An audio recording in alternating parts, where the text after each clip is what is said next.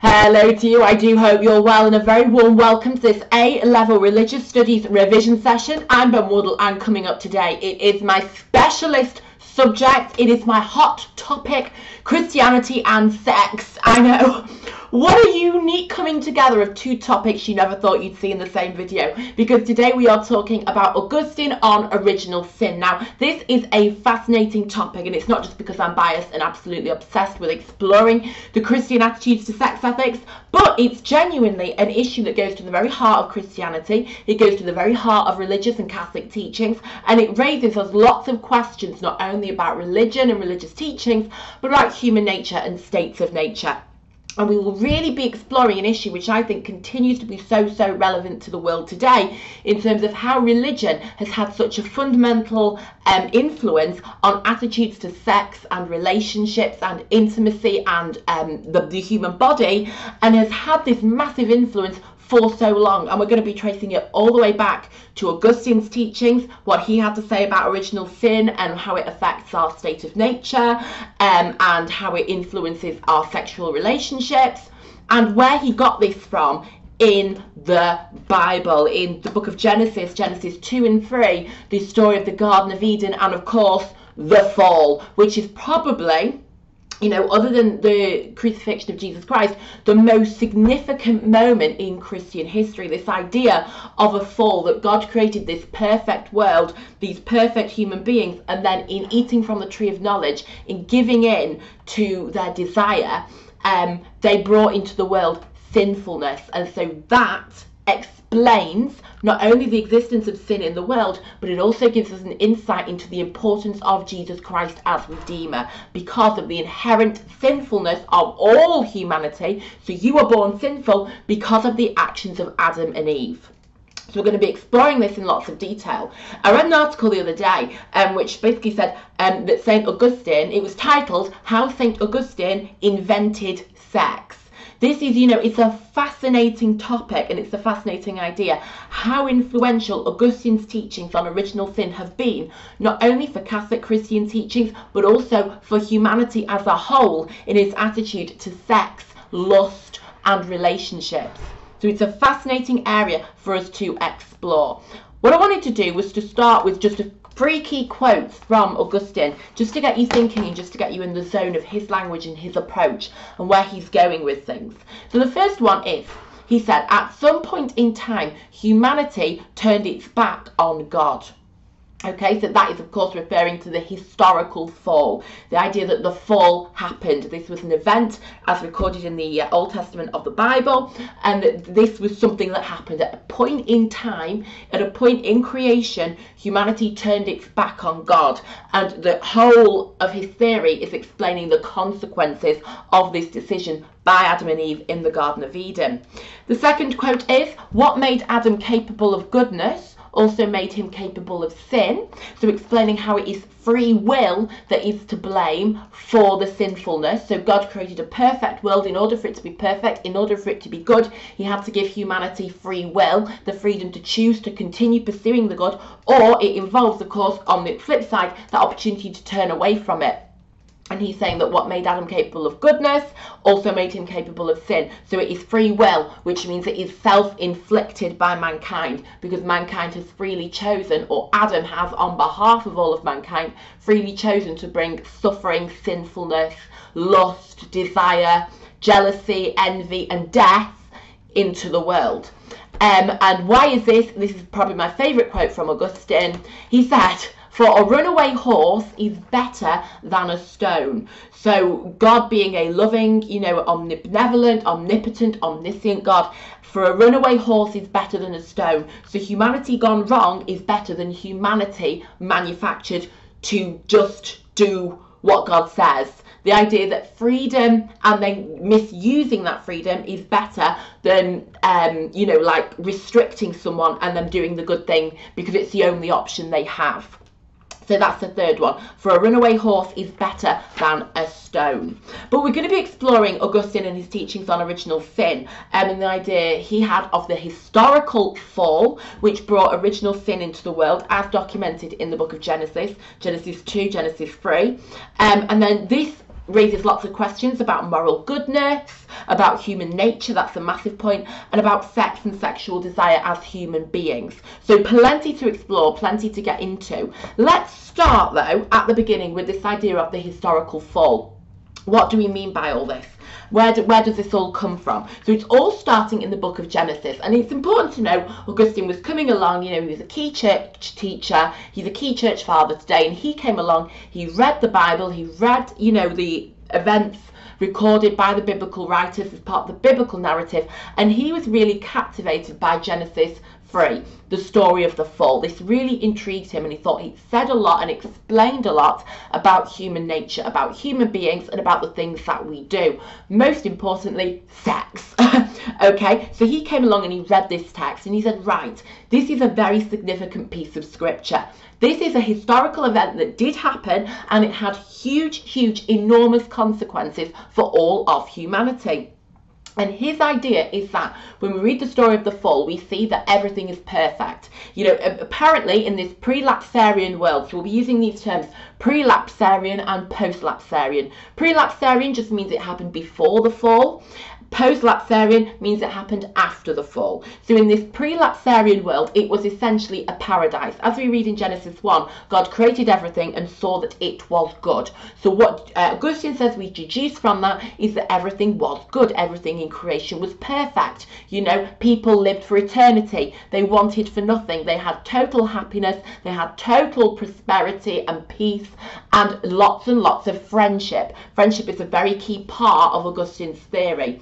Men and women could just be friends, humanity was friends with God, everything was perfect, it was a little utopia, everything was wonderful. Now, of course, as all good stories go, it's not just a happy ever after, because as part of this goodness, um, God gave humanity free will because a runaway horse is better than a stone. What made Adam capable of goodness also made him capable of sin. This idea that for it to be a truly good world, God had to give humans free will. That was a loving thing for him to do and to give that as a gift. Now, what we then see happening is, you know, that he gives humanity, or he gives Adam and Eve, who are the two central figures, um, and in a literal interpretation, such as by Augustine, it is their actions which have absolute consequences for all of humanity. Like literally, the decision they make influences the life of every human being who has ever lived. That's from a literal perspective, or from a symbolic perspective, we could say they represent humanity. They represent mankind. They represent the human race. So, from a literal or a symbolic situation um, perspective, they have significance. So we've got Adam and Eve in this Garden of Eden, um, and there is this tree of knowledge. And as we all know in the story, the serpent tempts Eve to eat the fruit from the tree of knowledge. Now, it is no um, coincidence that it is the woman who eats from the tree of knowledge. And this is where a lot of the sexism that is, um, you know, fully out there in Christianity, in the Roman Catholic tradition especially, is from this idea that woman brought sin into the world, that it was woman who was created second as a helper to Adam and who then tempted him and led to his downfall. And that's why women are then seen and depicted throughout Christian literature and through Christian history as being this source of temptation for bringing evil into the world, of using their sexual power, if you like, their sexual attractiveness in a very negative, in a very toxic way, which will bring about downfall and will bring sinfulness into the world.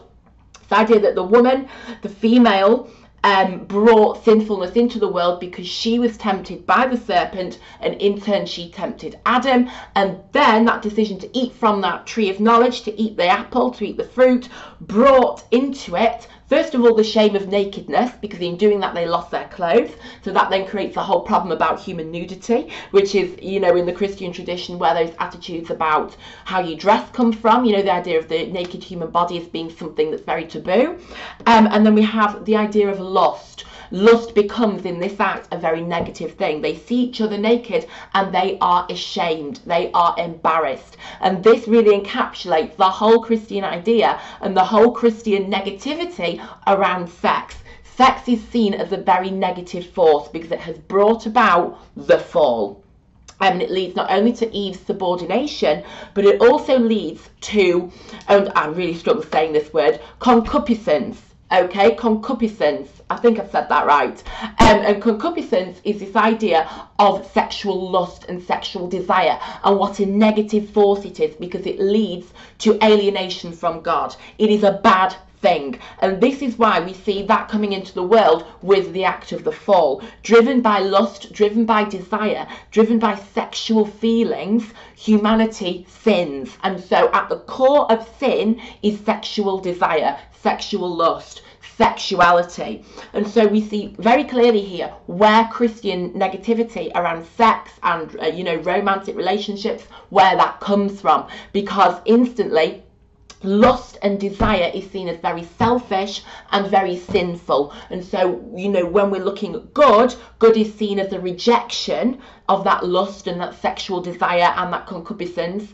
which is seen as very bad in itself and very sinful and very contrary to the will of God and God's goodness and what should be our state of nature and our state of being. So the harmony that is between God and creation is lost because the human nature has been corrupted by lust, by sexual desire, by being tempted, that idea of temptation, of being tempted to eat from the tree of knowledge, eating the forbidden fruit. And then sex itself, throughout Christian history over the past 2,000 years, becomes the forbidden fruit. It becomes something soaked in shame and secrecy, and it becomes a very taboo topic okay? So not only because it's a woman um, Eve, who leads to Adam's downfall, if you like, but also because they're then naked, and it's all about, you know, they're no longer just friends because they've now seen each other naked because of their actions.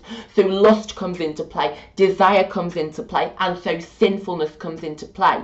And if we look at the Catholic Church teaching, even on sex today, sexual pleasure is seen as very, very sinful. The idea in the church today that sex could be for pleasure is absolutely condemned. It is not even thought thought of.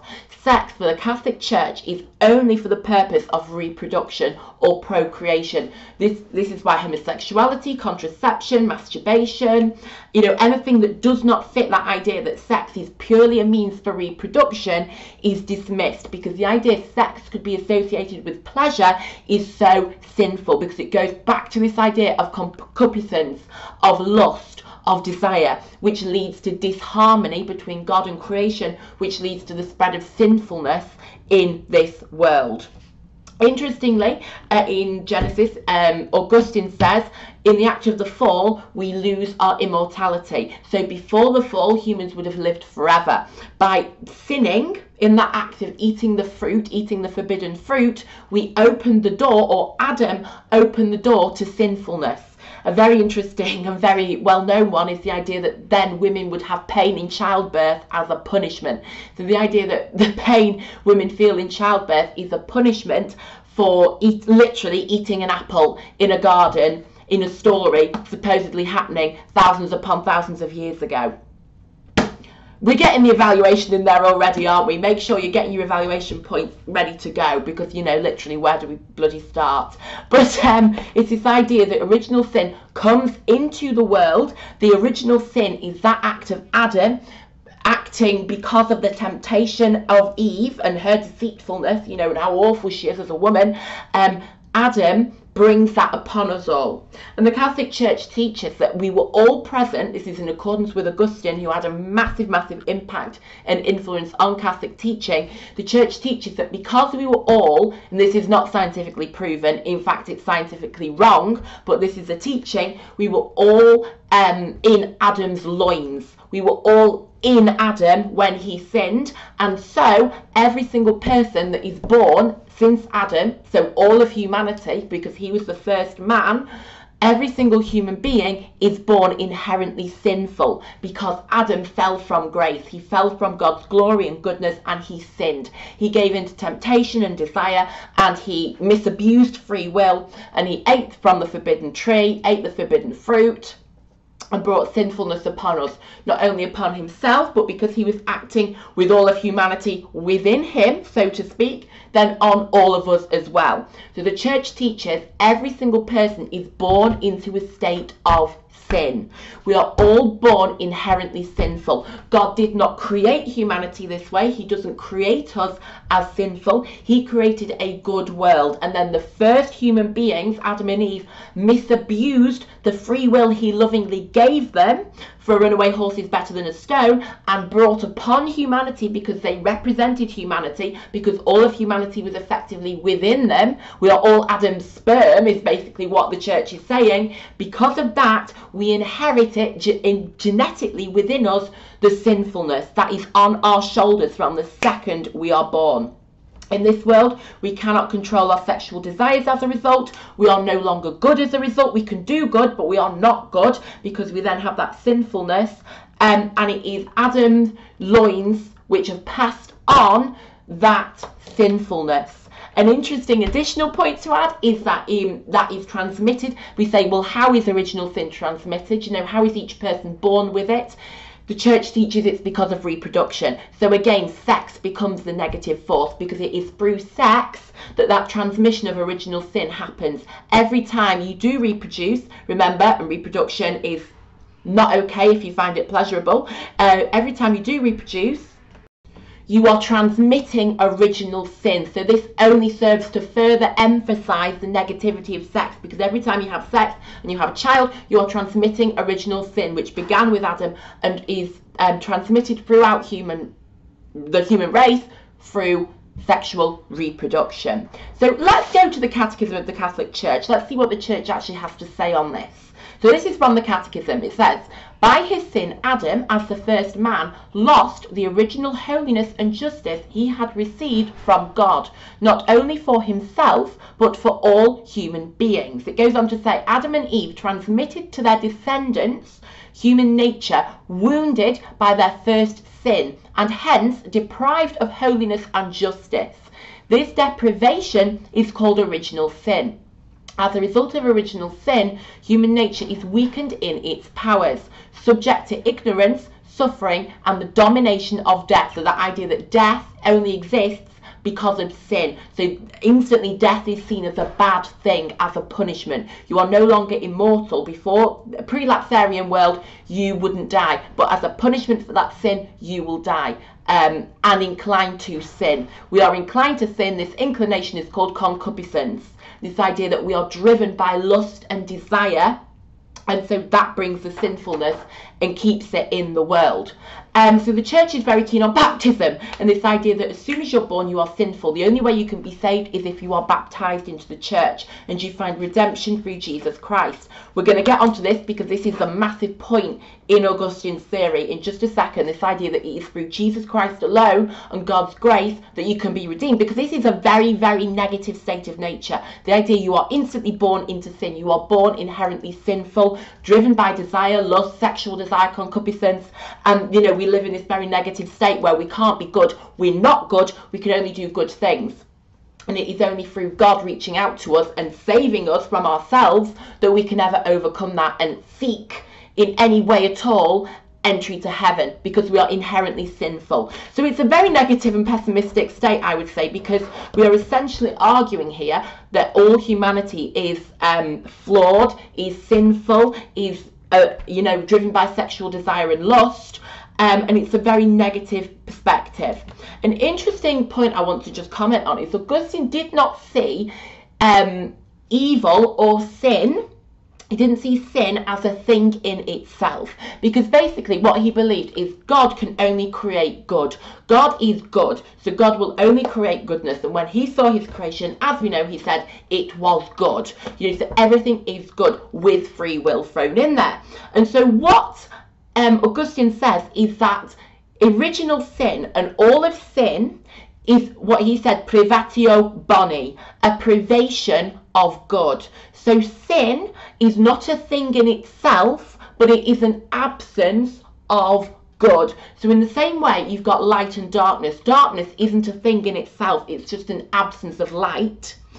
In the same way, evil, sin, and suffering is not a thing in itself, it is a privation, it is an absence It is a void. It doesn't actually exist in itself. And in that way, Augustine can argue that God is always good. God has not created anything that could be sinful or bad because he has created good. It is through consciously turning away from that goodness and turning towards sin, turning towards that darkness that humanity brings into the world, brings upon themselves sinfulness.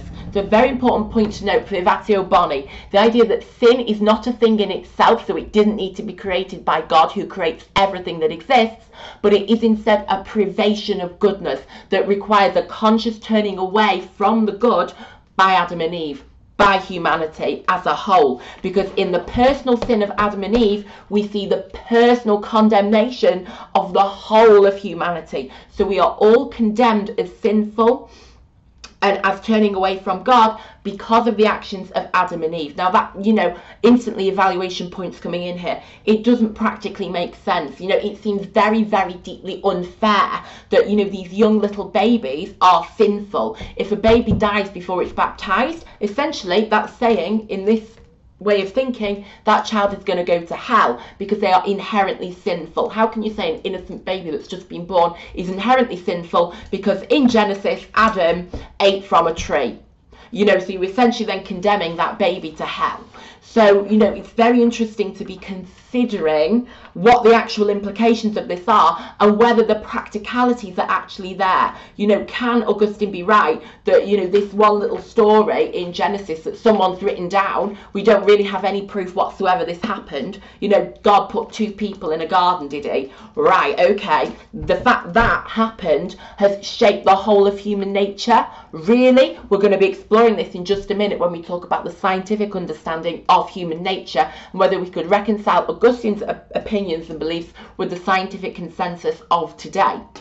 But what I want to do is touch on the states of nature argument because the idea is that original sin corrupts our human nature. We were all, or humanity was, perfectly happy. It was immortal. You know, it was in this wonderful state of peace, prosperity, happiness, of friendship. And then, because of original sin, because of the sin, the misabuse of free will, the privation of goodness by Adam and Eve in the Garden of Eden, original sin corrupts all of our human nature because we are all present in Adam's loins because original sin is transmitted through sex. So the idea that original sin corrupts human nature, and the guilt of Adam is then inherited by us all. So, where does this fit in with philosophical ideas about states of nature? The key argument, as you will know, is between two key philosophers Hobbes, Thomas Hobbes, and Rousseau, Jean Jacques Rousseau. So, Hobbes famously believed that our state of nature is a very negative one. Okay, we are, he said, the life of man is solitary, nasty, brutish, and short. So, this idea that the life of man in its in our primitive state just as we were before civilization came along. Um you know so before we became civilized and we like you know followed rules and we had societies and these formal structures such as education and government and what have you. In our original, raw, primitive state, the life of man, solitary, nasty, brutish, and short, because it was a war of each against each. You know, it was every man for himself, survival of the fittest. We were just animals, really. We were monsters. We just did what we had to do to survive, which normally ended up with us killing someone, someone dying. You know, it was just a bloodbath essentially. That's what he's saying, that at core, we are without civilization to civilize us and to, you know, um, make us into these good human beings who follow the rules and cooperate. Life is a very negative place. Rousseau argued contrary to that. Rousseau said it is actually civilization and society which corrupts us. It is when society comes along and dangles in front of us the promise of owning property that we become those animals. Because it is then that we become jealous of people. It is then that we become ruthlessly competitive and will do anything to get ahead, to acquire more, to accumulate more. So Rousseau said there is nothing as gentle as man in his primitive state. The problem is society and the invention of property and possession. So the idea that before all of this civilization, we were happy, we were peaceful, we were gentle, we just did our thing, we didn't have any of this envy, any of this competition, we were just happy. So what we've got to ask is where does Augustine's opinion fit into this? You know, is it the idea that before the fall we were very happy, we were very gentle, and then there was the fall? What does the fall represent? Does it represent our misabuse of free will, or could it represent the invention of civilization? Could it, you know, represent when we let our temptations and our desires get in our way? Original sin, again, is the idea that um, sorry, Augustine says original sin corrupts human nature. That is his idea. And so, as a result of the fall, we need authority. We need authority figures. Oh, and then steps forward the Catholic Church. What a coincidence. Could this be an attempt to justify their own existence and justify the controlling sexual rules they impose on people? Never. What a suggestion, my love. How rude. Um, he says, um, after the fall, we need authority to control us um, because friendship is lost. This is an important point that you could link into Rousseau's idea that nothing is as gentle as man in his primitive state. You know, um, Augustine says before the fall we were driven by friendship and every everybody got on. Well, the two people Adam and Eve got on with God as well, and friendship, you know, and hospitality. Whereas after the fall, as a consequence of that fall friendship is lost and so it becomes very selfish you know aka driven by lust and desire. I keep coming back to these keywords lust and desire get them in there. This is what um, augustine sees as the cause of all sinfulness. Lust desire selfishness temptation concupiscence. Okay this is very very important you know. Uh, T.H. Huxley who was a biologist and he was described by one commentator as Darwin's bulldog, said, and this is obviously a scientific point of view therefore, he said, morality is a revolution against the selfishness of nature. Um, and he said we have an innate tendency for self-assertion. Now this is interesting because this could effectively support what Augustine is saying. Augustine is saying that in our corrupted, sinful state, we are inherently selfish. We are driven by lust and desire and our wants and, you know, our personal wishes. And Huxley is saying morality is a concept we've invented as a revolution against that selfishness. So morality could represent the church's rules. It could represent, you know, a system of governance and principles and morals. But essentially, the most important point here is that that morality, morality doesn't come from our nature. It is a revolution against. It is a conscious decision to reject our natural state and to do something different because we realize the inherent sinfulness or the inherent um, selfishness of it. So that's very, very interesting for us to be considering and just taking that position and point of view into account. Um, of course, I couldn't possibly go on without mentioning my favourite philosopher, John Stuart Mill. He said, of course, nature kills this idea that nature is selfish.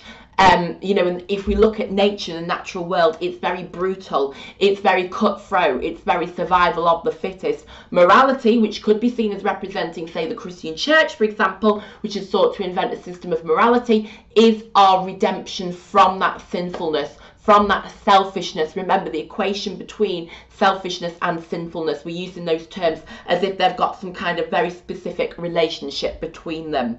Uh, so, what are the consequences of this teaching of original sin and this idea of our state of nature, our human nature, is inherently sinful. We are born sinful and driven by selfish, lustful desires. Um, what are the consequences of this? For knowledge of God, you know, let's get your synoptic links in there. It means and um, the Im- image of God is lost in human beings because we are corrupted. In that corruption, we lose sight of God, we lose that connection between God. You know, um, if we're talking about in the prelapsarian world there was friendship and connection between God and mankind. That is lost. There is a literal fall. So if you think of it in a symbolic way, the fall symbolizing literally our fall from grace, our fall from a relationship, a connection with God and his goodness. Um, and then what are the consequences in terms of theodicy? You know, explaining evil and suffering in the world. Essentially, Augustine's original sin argument is his explanation for evil and suffering in the world. If you look at the philosophy of religion specification. There is a whole topic on this and Augustine's views on why evil and suffering exists. He is essentially saying evil is a privation. It is when Adam and Eve turn their backs on God and his goodness that it is through their misabuse of free will they brought evil and suffering into the world. So evil and suffering does not have its origins in God or the divine, but it has its origins in the actions of mankind, in Adam and Eve misabusing the lovingly given free will to bring upon the world punishment, to bring upon the world sinfulness, lustfulness, and negative desire. And so it is only in the person of Jesus Christ, and this is where Christianity really emphasizes the importance, the significance, and the uniqueness of Christ, not only as the Son of God, but as Redeemer and source of salvation. It is only in Jesus Christ that humanity can be reconciled with God. And if you look at the Bible, in what um, in literary schools is called a comedic structure, you start off high, you have the fall, literal fall in this case, you have the fall, something goes wrong, and at the end of the story, you are back to your happy ever after. So it's sort of this comedic structure where it starts off well, something bad happens, and then you're redeemed to a happy ending.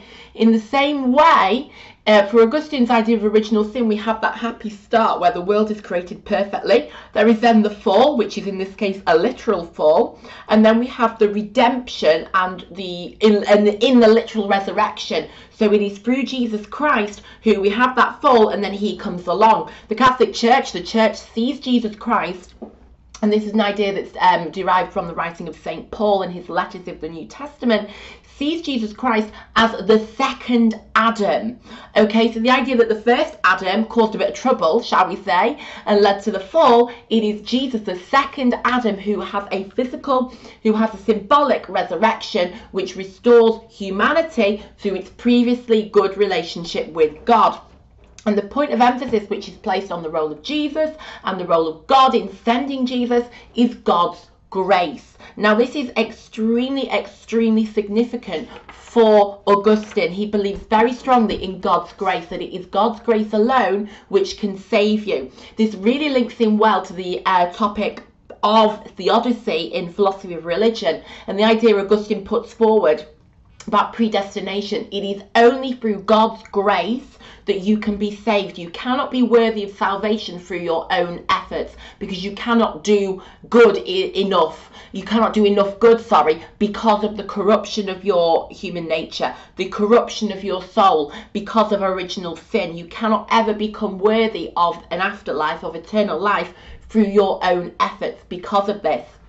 In Instead, you can only become worthy of salvation through God's grace, through God reaching out to you, through God having mercy on you, through God sending Jesus Christ to you to save you. So you cannot become worthy through your own efforts.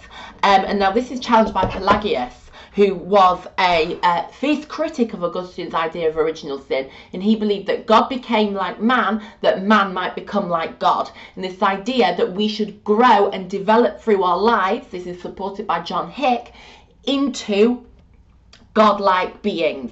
So it is a journey of growth that you can become worthy of salvation through your own efforts. Now, the Catholic Church sided with Augustine. It said, no, that's wrong. We are corrupted. We are sinful. It is only through God's grace and Him reaching out to you that you could ever be worthy of salvation. And so, what we see is a very interesting. Um, decision by the church to reject as heretic the teaching of Pelagius and to side with Augustine. And at the Council of Trent in the 16th century, this was um, solidified, it was cemented, it was confirmed in Catholic teaching that Augustine's doctrine of original sin is the correct understanding of human nature and of mankind. Um, now, a big part of God's grace and how this is understood by Augustine is the idea of the summum bonum and the idea that God's goodness is the greatest goodness. Remember, God is only good. He cannot do anything. He is not going to create anything contrary to goodness and contrary to his good. You have worldly goodness, which is very limited to specific actions because we cannot as a whole become good because of the tainting by original sin. I mean, it is God's goodness which is the greatest good. This is very comparable to Plato's idea of the form of the good. So if you see God's goodness as like the form of the good, you've got quite a good understanding that you can build up in your mind there. And he contrasts, Augustine contrasts worldly goodness, which is so limited because of the corruption of the fall. Basically, everything that's wrong with the world is blamed on the fall. So blame Adam is Augustine's solution. We've got worldly goodness, which is so limited in comparison to the summum bonum, the greatest good, God's goodness. And you can only secure a place in heaven, you can only become worthy of this goodness, if you like, through God's grace. It is only through God reaching out to you, showing compassion, mercy, forgiveness to you, that you can become worthy of a place in heaven because it is God's grace. So, this is a theory which very much emphasizes the sinfulness, the tainted nature, the corrupted nature of humanity and humans, and uses that to juxtapose, to contrast, to then emphasize the goodness, the glory, the divinity, and the saving power of God and His grace. So very clear contrast develops, and that you know demonstrates to us why the church has been very critical of things like sex and passion and personal freedom, because it believes humans are fallen, corrupted, sinful, and driven by negative, lustful desires, in contrast to the goodness of God and so we need authority to make us conform so that we will be um, you know controlling our desires. And then maybe god might show compassion on us and reach out to us with his grace. So uh, for me this is you know at face value a very pessimistic theory. But there's some debate about this. You know you could take some optimism out of it, you could take some positives away from it. So let's have a discussion of this. Let's start with the pessimism of this theory. It is essentially condemning all of us based on the actions of two people in a biblical story, which we do not even have any evidence whatsoever is literally true. So it's based on an idea of a historical fall which has then had serious biological consequences for the whole of the human race. And it's based on the assumption we all descend from the same source, which is um, Adam.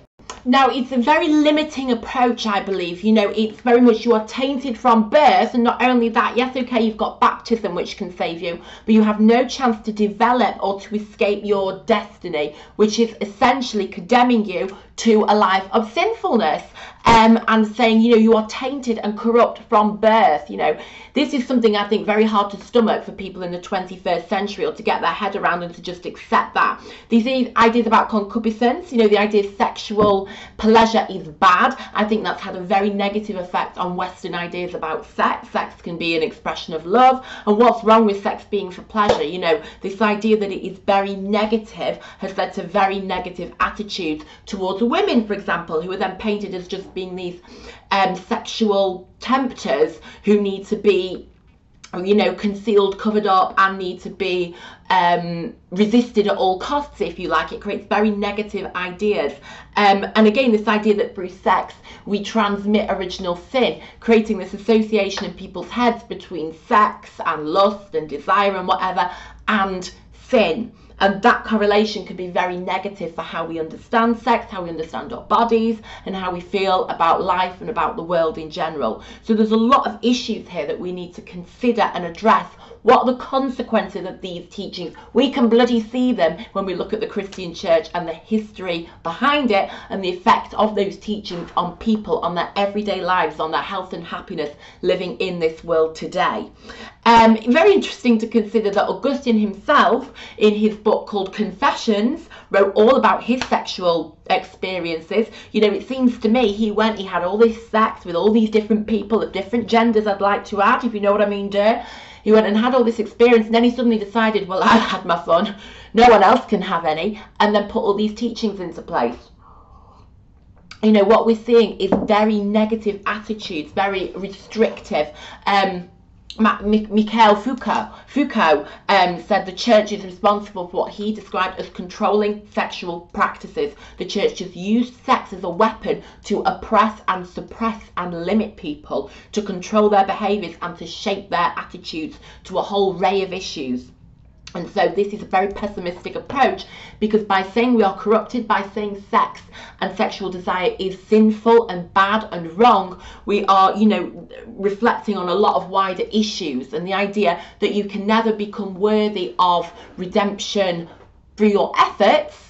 That, that makes it seem like, well, what's the point of being moral? What's the point of doing good if whatever you do, you're never going to be able to escape this sinfulness? I'd be thinking, well, let's just embrace it then. What's the point? Never mind. But there are optimistic points we can say. For a start, the Roman Catholic Church describes it as the happy fault of Adam.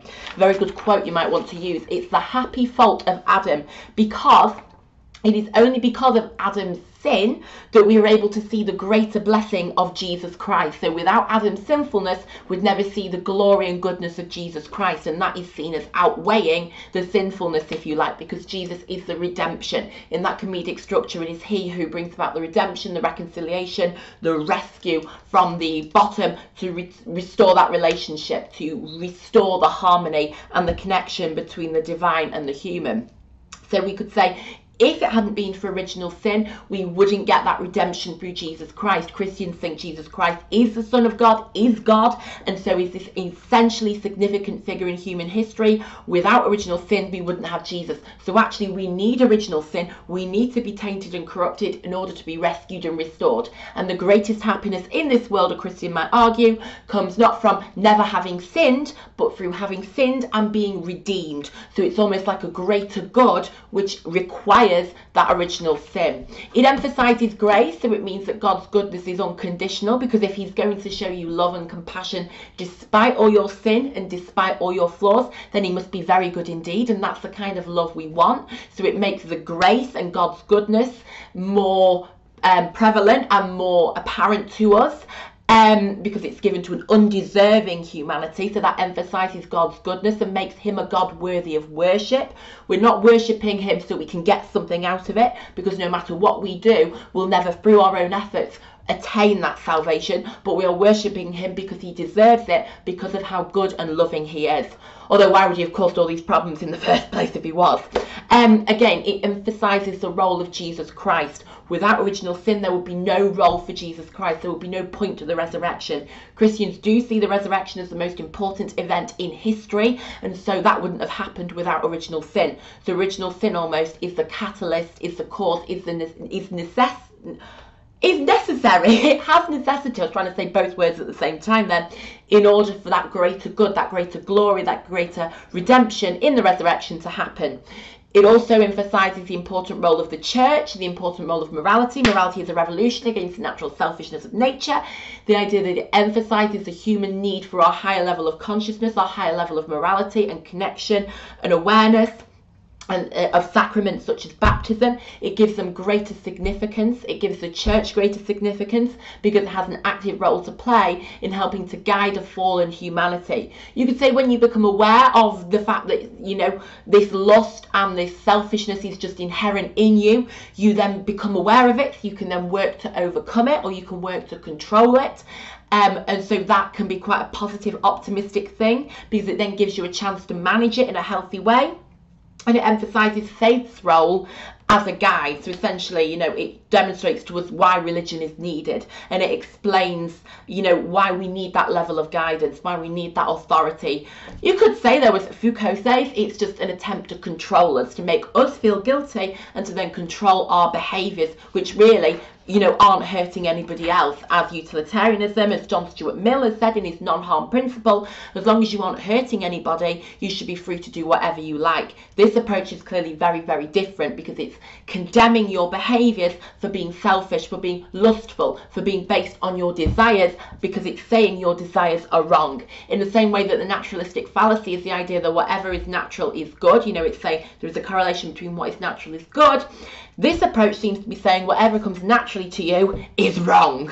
So you are inherently flawed, you are inherently sinful. And that's a very strong message that the Catholic Church does proclaim very frequently. If you listen to what Pope Francis says on a weekly basis, it is always about we are fallen, I am sinful, I am a sinner, I need redemption. You know, it's very oppressive language. Think about how that language, if you're hearing that you are sinful, you are inherently sinful, you know, you were born sinful, you know, you are driven by lust and it's all this negative language. What effect does that have and how might that have been manipulated by the church authorities of the past in order to shape influence and coerce people to do what they wanted them to do. Um, I just want to conclude this session by um, analysing Augustine using Pelagius. So we've spoken about Pelagius, um, and you speak about him if you're doing the uh, philosophy of religion, theodicy, the problem of evil, because whilst Augustine's approach is seen very much as soul deciding, uh, Pelagius is the soul making, um, and that's the language used by John Hick, who is a contemporary theologian. Sadly, he died in 2012, who is a big supporter of Pelagius and the idea that life is not about being condemned to sinfulness and then hoping that God will give you grace, but it's about a soul um, developing and a growth driven approach to life, a strategy of self development, self improvement, of learning from your mistakes and growing into goodness, rising to glory, if you like. So, I want us to look through um, at what Augustine says about human nature and using Pelagius, Pelagius to evaluate that on human nature, on sin, on guilt, death, grace, salvation, suffering, God, and on Jesus. Okay? So we're going to fly through these and talk about these in terms of our evaluation. Remember, don't just save your evaluation to the end though in an essay. Make sure it's there throughout. You're integrating it. So if you're talking about Augustine's belief on the state of nature, be getting in Rousseau there and saying why Rousseau either supports Augustine or challenges Augustine and why. Always talk about the strengths and the weaknesses. What is good about this point? What is the flaw of this point? How might modern science critique that? If you're saying that, you know, we all inherit this sin through reproduction, you know, there is no scientific evidence. It is biologically flawed as an idea. What are the consequences of that? Does that mean we have to reinterpret the idea of original sin as more metaphorical and symbolic than literal? or is there some way we can cling on to it? You know, what does evolution have to say about this idea of original sin? Spoiler, that it's wrong. All right, so let's talk about it. So for Augustine, human nature. Human nature is damaged by the fall. It is sinful. So we can say this is a very pessimistic approach to human nature and it condemns innocent people. You know, it condemns all of us based on the actions of two people in a ancient text. Um, Pelagius said that human nature cannot be flawed because um, God wants us to be holy, God wants us to be good. How can he ask us to be good if our nature is flawed? You could say, and then Pelagius's argument is we, you know, we grow to glory, we rise to goodness in life. Augustine puts a ceiling on that and says, that's not happening, honey. It's impossible for you, my love. Yeah? So, we then move on so what about sin? So for Augustine, humans are incapable of avoiding sin. Um, this is now such that it has a, we have a tendency away from goodness. So we are drawn towards sin. Because of um, the temptation and lustfulness, we are tempted towards sin. We are drawn towards sin. It is what we are motivated by. It's what we want. So we have scales which have been tilted towards sin. Because of the fall, the scales are tilted towards sin. So it's much harder, according to Augustine, for us to do good than to sin because we are drawn towards sinfulness. For Pelagius, humans do not have to sin. It is um, free will. It is possible for us to be good. It is possible for us to sin as well. Um, you know, we can live a good life, he says, without God's intervention. Remember, for Augustine, we are basically sinful. And so unless God intervenes, that is our state. Whereas for Pelagius, he argues that you can be good through your own merit. You don't depend on God showing you grace or mercy. You are just possibly capable of doing good on your own merit autonomously as an individual.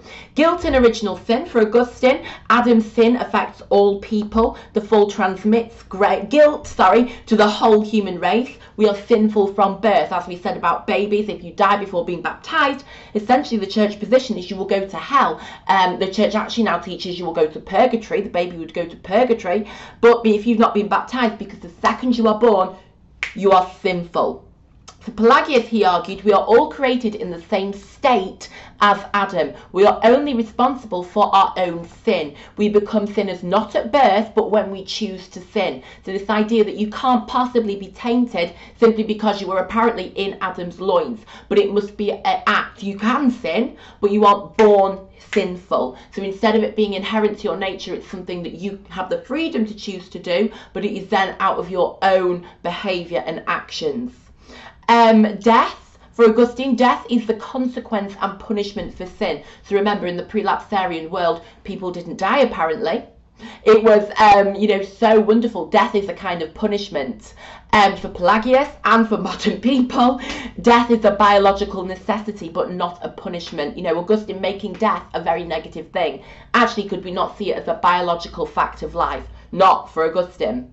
Um, grace this is a big topic for Augustine, of course. Humans cannot do any good without God's grace, which he chooses to give you. So you cannot be worthy of goodness through your own efforts alone. Um, Pelagius says God's grace assists you to do the right thing. Um, but humans can carry out the actions autonomously. It's within our capabilities, within our free will to choose to do good. And it is perfectly reasonable to say that we can do that without the necessity of God choosing to help you out because you are not so tilted and distorted towards negativity and sinfulness that you can choose to do good. You have some kind of autonomy and some kind of capability to do good yourself. Salvation now. Salvation for Augustine is the free and unmerited gift of God. Um, God rewards how he pleases. Reward is not because of action. So no matter what a good person you are, if God doesn't just decide, yeah, I'm going to reward you, I'm going to save you, it doesn't matter. So it's this idea of predestination. God has decided before you've done anything whether you're going to heaven, whether you're going to hell. It's through His grace alone you can be saved. You cannot be worthy through your own efforts. Um, and Augustine uses Matthew chapter 20, verses 1 to 16 to support this and the parable of the workers. Whereas for Pelagius, humans use their own free will to choose God. He says we become worthy of goodness, we become worthy of God through our own efforts. Um, so now, for Augustine, this, this idea is downplaying grace. If you're saying you become worthy through your own efforts, Augustine says, you know, what about the role of grace? You're undermining the importance and significance and sanctity of grace, which is seen as so, so important, the idea of God and his summum bonum goodness. But for Pelagius, you can become worthy of salvation through your efforts, through doing good. This is an idea John Hick is a contemporary supporter of, in that you it's a soul-making theodicy, that it is through your own efforts you become worthy through your own efforts. This encourages and motivates you to do good in life because this means you will be worthy of um, salvation. Suffering, for Augustine, all suffering is deserved because it is a punishment. We are all in original sin. We've brought it upon ourselves, or Adam has brought it upon us on our behalf. And because we're in his loins, because he represents humanity, we essentially deserve it. And um, even in, infants, so even a tiny baby one day old, deserves to suffer because they're born into a state of original sin. Um, Pelagius says this, you know, makes God sound arbitrary, which means random, in punishing innocent babies. That doesn't seem like a loving thing to do. How can that be a loving thing for God to punish innocent people when they haven't done anything wrong? Um, Augustine says you're guilty by association. Original sin is transmitted through reproduction. Um, God for Augustine, God remains good because, of course, uh, evil is a privation. It's not a thing in itself created by God. It's a privation. It's a turning away brought about entirely by the human misabuse of free will. Uh, he says that God is loving and he shows that love and that benevolence through grace. He's not to blame for evil because evil is an absence, not a thing in itself. Whereas Pelagius says it would be unjust for God to condemn humans for something they could not help. How can you condemn, punish, you know, and um, hurt someone for something they haven't consciously chosen to do. I didn't ask to be born. I didn't ask to inherit original sin. I didn't ask my parents to have sex. So even if that is the approach you take, that it's transmitted through original sin, uh, original sin is transmitted through reproduction, how can you then hold me accountable? How can you blame me? Because again, it's not through my conscious efforts. So you're condemning the innocence, a very key criticism. Um, and then finally, Jesus is for Augustine the solution to the problem. He is the Redeemer. It really, really emphasizes his saving power, his role in salvation as a restorative key catalyst, bringing that harmony between the fallen humanity and the good divine back together for restoring that gap that has developed. Um, but for Pelagius, he says, hang on, how is it just in Jesus? What about in other world religions? People do good. Just because they weren't a Christian, does that mean they're then condemned? They're sinful and bad people? And what about the people before um, Jesus? You know, Jesus only existed 2,000 years ago. Humans have existed for hundreds of thousands of years. Does that mean everybody that lived, even in the Old Testament times before Jesus had come along, does that mean they're all then condemned? They're all then off to hell because they weren't alive to hear Jesus' message? If he is the one individual that can be the second Adam and restore that harmony, what does that mean for all those people that lived before Jesus and all those people that haven't heard his teachings? And that's a nice link to religious pluralism. Um, you can see that video, go and watch that one next. And, and you can see how if you were just saying it's through Christ alone, the sola Christus principle, which John Hick says should be abandoned by the Catholic Church, you know, how limiting and restrictive is that? And is that not unfair and also irrational? How can it be that it's just one man who lived 2,000 years ago, which offers us the key to salvation. You know, it's very limiting, very restrictive, a very narrow perspective. But that brings to an end this introduction to original sin for the developments in Christian thought topic. Thank you very much for joining me. I need a long lie down and a strong cup of tea. I hope you have a lovely, lovely day and very good luck with your revision. Follow me on Instagram, TikTok and Twitter, benwardle underscore. Thanks for watching. Get in touch, comment down below, and I'll see you very soon for more. Bye bye.